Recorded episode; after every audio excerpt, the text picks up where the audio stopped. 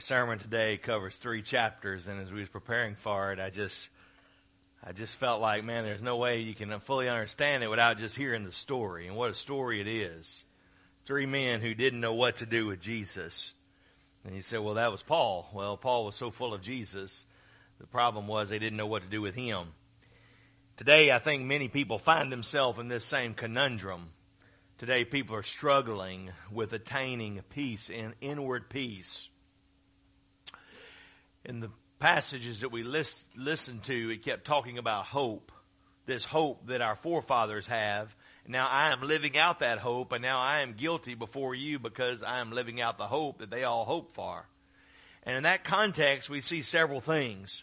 One, we see a man named Felix, Felix in chapter 24, uh, 24 through 26, a man that Paul found favor with a man that Felix didn't really understand what to do, and Paul stood before him as a slave.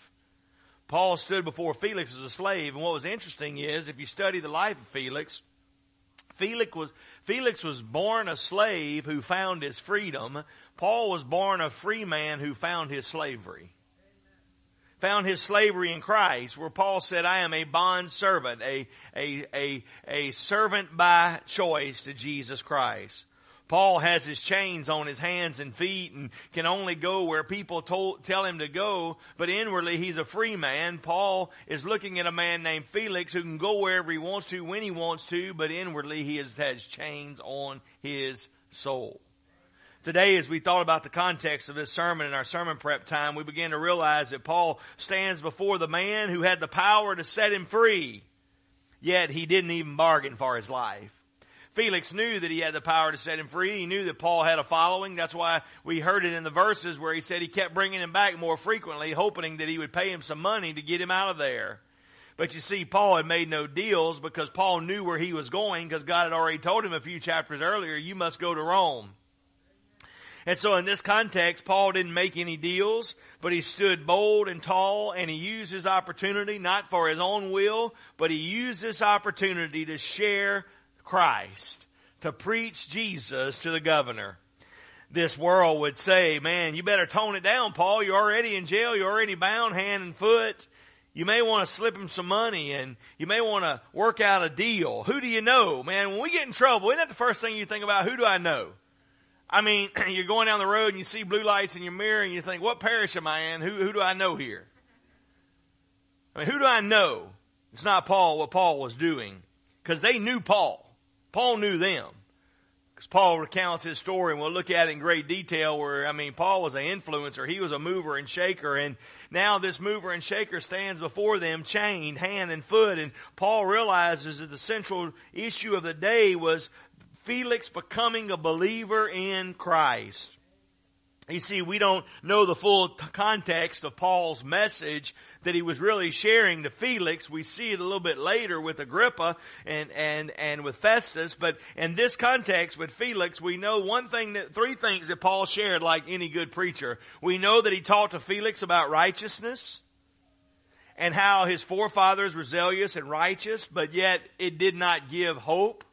It was religion trying to produce righteousness instead of a relationship with Christ, trying to produce religion.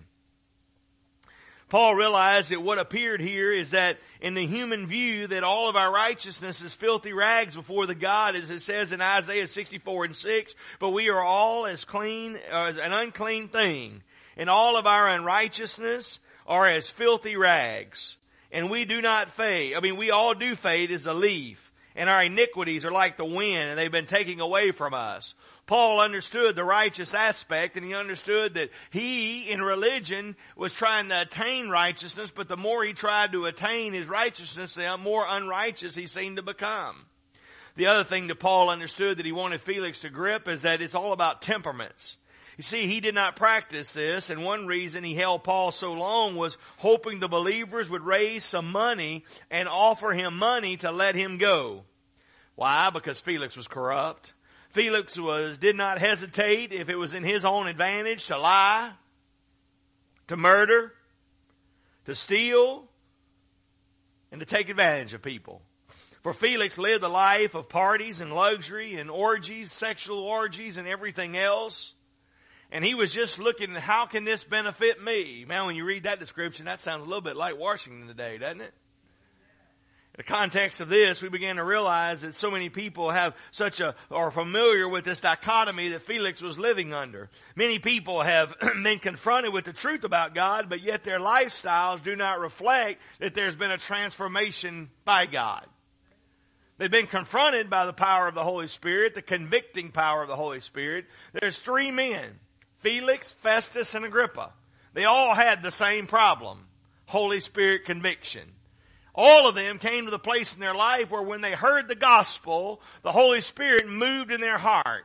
And they found themselves in this conundrum because on one side they had power that they could wield, they had luxury, they had beautiful wives, they had influence, they had wealth, they had all of this, and they had freedom. On the other side, they had the nudging of the Holy Spirit, the prompting of the Holy Spirit, the message of the redemption, the message of the resurrection, and Paul standing in chains. And they're looking at all of this saying, you want me to give all that up, Paul, to get what you have? And Paul said, yes, please. Because you could never be more free than those who are free indeed in Christ. Paul says, he who the Son is set free is free indeed. And we know that is true. It talks about temperaments. Man, when you think about that, we begin to realize that in that issue that Paul shared the other side, the side of hope. That you can, you may not be able to control your passions and your temper, but if you will let God have it, He will completely transform you and control you. And then he talked about the judgment. You see, a judgment that cannot be prevented. Paul talked to all three of them about righteousness, about religion, about religious zeal, about temperaments, and he talked to all three of them about judgment. That we stand before God, a just God. It's very important to realize that Felix had to understand this because he was sitting on a throne that was high and it was wide and it was mighty and it was powerful and Felix was almost untouchable.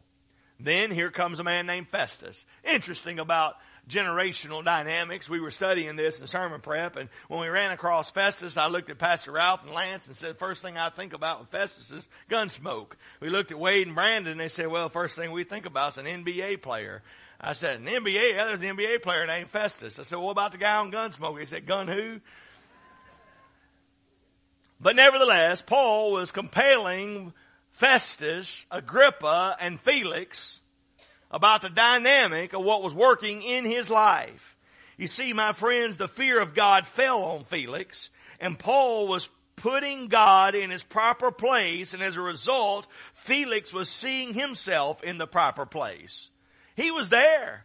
Felix was moving along. The Holy Spirit was moving and he was agreeing and Paul could see it coming together, could see him moving towards salvation. The gospel message is that God loves sinners, but we must never forget that God hates sin and a love rejected turns to wrath. And as they were moving in this dynamic, the Bible even says, I love what it says in the King James Version, it says, and that Felix trembled when he heard the story.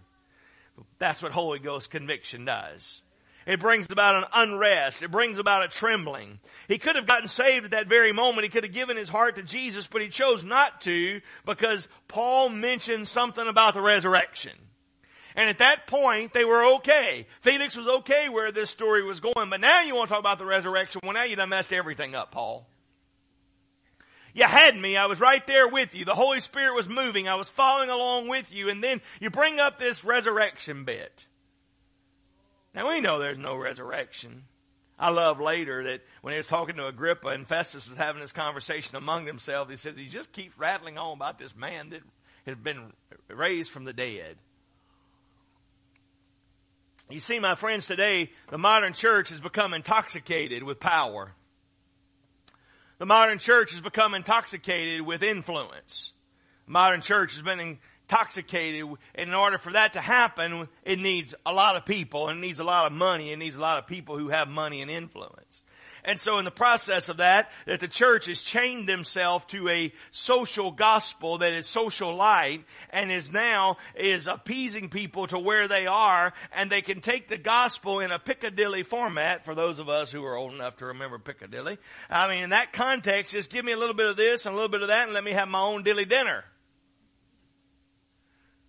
But that's not what Jesus is saying. That's not what Paul is saying. He's saying, guys, I was a Pharisee of a Pharisee. I was, I was trained in the school of Gamaliel. I did it all. I was so religious, but I was so empty. Religion brought me power. It brought me influence. It brought me money. It brought me fame. And matter of fact, you really know me from my past, but I am telling you that with all the money, with all the influence, with all the fame, with all that stuff, I am empty.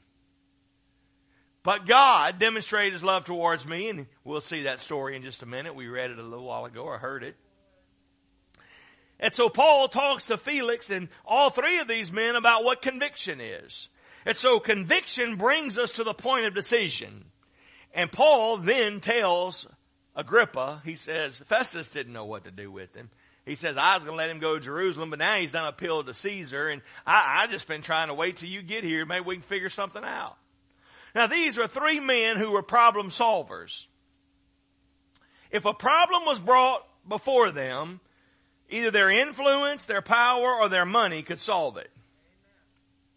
But all three of them couldn't fix this situation with their money, with their power, or their influence. Because it was a personal battle. It wasn't a national crisis. It was a personal war that was going on in their own heart and their own life. And they couldn't just kill Paul because the Holy Spirit had latched a hold of their heart and was pulling them in. And matter of fact, they really began to be Paul's friend. When we read the end of the story of the book of Acts, you'll find out that Paul was in prison, but boy, it was nothing like a prison. A matter of fact, they were taking care of him. They were bringing him back and forth, having conversation with him, going back and forth all this time.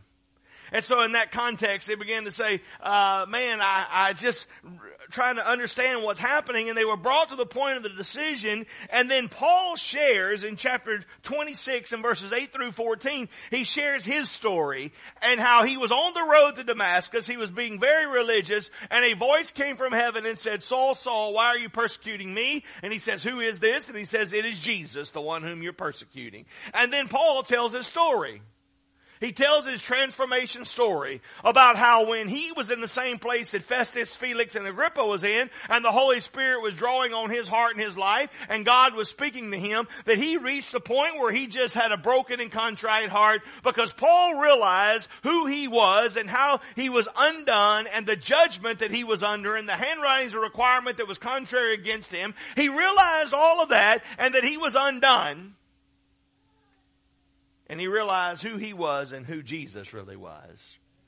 And I'm going to tell you, the moment of salvation happens when you see Jesus for who he is and yourself for who you really are. That's what it was in my life. You see, it's when you can cut through religion. It's when you measure not by religion, not by all those things, but when you measure by, when you measure by Jesus. I mean, when you think about that, you can, you can get all kind of measuring rods and you can go through all this process, but if you don't have a true one, and Jesus is the only true thing to measure by. So not only is there the conviction in this story with these three men, or actually four men, because Paul's the fourth one, but then Paul shares his story and he shows the contrition. The Bible says in Psalms 50, a broken and contrite heart the Lord will not despise. That word contrition means a sincere penance or remorse, sorrow for the destination of sin. Think about that. Destination for saying, uh, this is, uh, this isn't a theological, I didn't look this up in a theological book. I just looked this up in the American dictionary. English language. Contrition is when one is sorry for the destination of their sin with a true purpose of amending it arising from a love of God for his own perfections. Well, I'm pretty sure the ACLU hadn't got a hold of that definition yet, or they'd be trying to change it in the dictionary. Contrition. Paul said, My heart was so contrite before God. And he says, Guys, why, why, why won't you do this? Matter of fact, Felix was, uh, uh, Agrippa was right there. I mean, he was sitting on the edge of his seat he was sitting on the edge of his seat and Paul was telling the story, telling all of this and telling what God was doing in his heart and his life. He says, whoa, man. Whoa, hold on a minute. Did you think it was going to be that easy for you to persuade me to be a Christian? So in his mind, in his mouth, he's saying, you're, you are persuading me. Did you think it was going to be that easy? Paul said, I don't care if it's easy or hard. I'm going to, I'm going to do battle with you, Agrippa, because I want you to know what I know minus these chains. Wow a contrite heart, a man standing before God, seeing yourself for who you are. And I believe one of the greatest things that is plaguing the modern church today in our nation is that we see ourselves in light of everybody else. We see ourselves in our church world compared to other churches, but we do not see ourselves in light of God. I believe that if we could see Jesus for who He is, us for who we are, and the world for where they are, it would change our prayer life, it would change my passion, it would change my direction, and it would change how we live live. The challenge is today that we associate going to church with salvation. We associate giving up a few things and doing a little bit better and reading the Bible and serving in a few capacities to equal salvation. But my friends, I want you to know that equals Christianity without a cross. Jesus said, come and die. Come and die. The Bible says this, for God so loved the world that he gave his son but he, he died for the whole world. But even though he died for the whole world, the whole world's not going to heaven.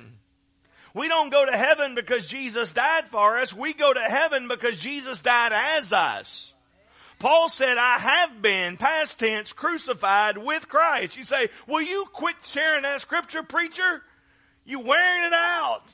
I'm going to keep wearing it out till we start living it out.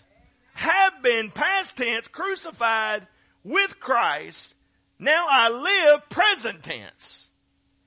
See, Paul's saying it's not just enough for Jesus to die for me. He has to die as you. And one of the things that breaks my heart so much is we, of the great tool that Satan is using against people giving it all to Jesus is this, that they realize that Jesus died for them intellectually, but they never understand it emotionally and in their heart. They've never allowed him to change their soul. They realize what it looks like for Jesus to die on the cross for them, but they don't know how to live on the backside of the cross.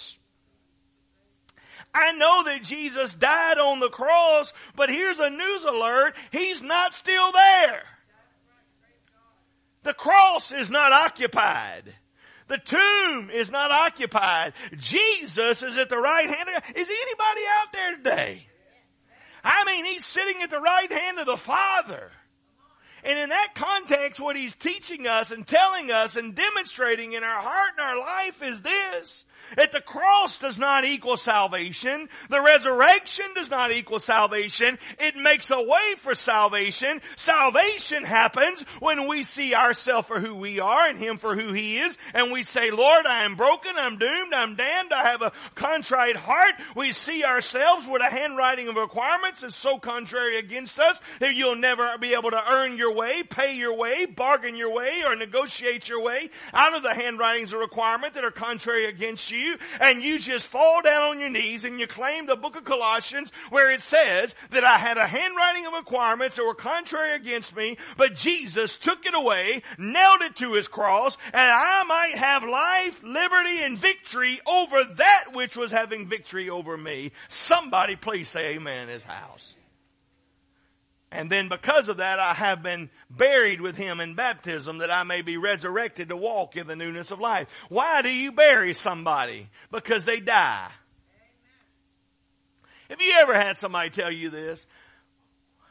You probably have, or heard it from third hand or something. That their greatest fear is that they'll put them in a casket and they won't be dead or something. I mean, it, uh, let me tell you something. It's not going to work well to try to bury a living person. They may can do it, but somebody's going to put up a fight. You bury somebody when they pass away. Paul says, I have been crucified. I have been buried with Christ. If I have been buried with Christ, I have been resurrected to walk in the newness of life. I believe today the thing that is crippling the modern church is we have people who are acting like they have died, who are acting like they have been buried. They've gone through a ceremonial service, but they've never been transformed by the gospel of Jesus Christ. And what is the gospel? 1 Corinthians 15, 50 verses 1 through 5, where it says, Paul says, says, I declare unto you, Church of Corinth, that Jesus lived according to the Scriptures, He died according to the Scriptures, and He rose again according to the Scriptures. That is the full gospel, my friend. It is not a new denomination. The full gospel is the death, burial, oh my goodness gracious, it's the death, burial, and resurrection of Jesus Christ, plus nothing, minus nothing, all in Him. And today I beg with you, I implore you, for those of you watching at home, sitting here today, please trade in church activity for salvation with a contrite heart. I'm telling you, I was, I was active in church. I was active in church, but it wasn't until a Friday night, not at an altar call. It was at a youth event, at a youth party where I saw Jesus for who he was and me for who I was. And I was paralyzed just like Paul at that moment because God was speaking through me, through the Holy Spirit and through his son Jesus. And what I want you to understand is that at that moment, I didn't want to move. It was like I was paralyzed. I didn't want to go one more inch because I realized that I was a sinner in need of a Savior. And I am so thankful that on a Friday night, without somebody bowing their head, without somebody on a piano, without a preacher talking, that God was talking to me. And right there, transformation happened. Salvation happened in my heart and my life. Quit trying to equate salvation to religious activity. Today I see so many people, they'll start going to church and their life will start getting better and they'll start giving things up and they'll start reading the Bible and their life's better. I mean, but boy, they never let Jesus die. They never let Jesus die as them. An old mentor of mine, hero of the faith, church planner of church planners, lived in Grant Parish, moved to South Louisiana saved radically by the gospel of Jesus Christ. And of course, there in South Louisiana, where he was located, it was probably about 96% Catholic. And there he was, a non Catholic priest and preacher. And he said, I'll never forget. He said, uh, first time I ever did a funeral. And if you understand that the big thing is they hand you the, the, the cross with Jesus on it. And they brought him that cross and said, I want you to give this to the family he said, I've never been so quickened uh, like I was at that moment. And when he said, when they handed me that cross and I saw Jesus on it, and it was in my hand, and they wanted me to, what do I do with it? He said, what do I do? I found myself in a conundrum that nobody had trained me for. Nobody ever said, hey, Bobby, before you go down there to South Louisiana, what are you going to do in this situation? He said, I just found myself in that situation. And he said, I'm looking at that cross, and he said, I just started flipping it back and forth. And he said, I realized at that moment, he said, I went after that family and I took that cross and he said, look, he said, we want you to have this cross. And it's a representation of the body of Jesus that's on that cross. And Jesus died for you and your family on that cross. He said, this is pretty awesome. And he flipped it over. He said, but the backside did he's no longer on the cross. Joseph of Arimathea and Nicodemus went and pulled the nails out of his hands and feet and buried him. And I'm telling you, it was God that got him up on the third day. Amen. On that great getting up morning. Paul demonstrates his contrite heart and what's happening in this context. And then the last thing we see, contrition is seeing yourself for who you are. Being true about yourself. It's amazing that we even begin to. The greatest tool Satan has today is mesmerizing us with lies about ourselves. And then see, when there is a convicting power of the Holy Spirit and there is a contrite heart, then there will be a conversion. Acts 26, the rest of the story talks about Paul's life, where it moves from head to heart in that context, Festus was all in until Paul brought up the resurrection. He couldn't handle that. Many people can't handle the resurrection. Many can't, people can't handle what it's like to live on the backside of the cross. They see Jesus on the cross. They understand John 3.16 that Jesus on the cross and He died for the whole world, but they don't understand what it looks like on the backside of the cross. How do I live over here on this side where Jesus isn't there? Because to live on the backside of the cross, you've got to give it all to Jesus. You got to give it all. You got to give it all. Give it all to Him. Paul says, guys, I was so religious. I received money, power, prestige, pomp, just like you have. But he said, on the road to Damascus, Jesus came and spoke to me in my own language, Hebrew. He didn't send, he didn't send Michael. He didn't send Gabriel. Jesus came and he said, son, what are you doing? What are you doing? He said, I want you to get up. Get up and stand on your feet. Get up because I got some things for you to do. I want you to understand that nobody can come to the Spirit unless someone draws them.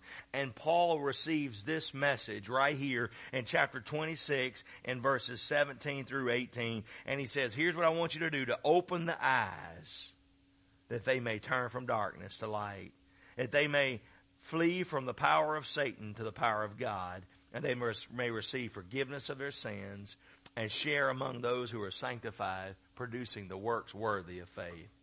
Simply put, to, the word to means to what? To open eyes. The, what, the next word, to leave. To leave what? To leave the darkness for the light. Isn't it amazing how much we hate darkness? Imagine the money that was spent last week trying to not live in darkness.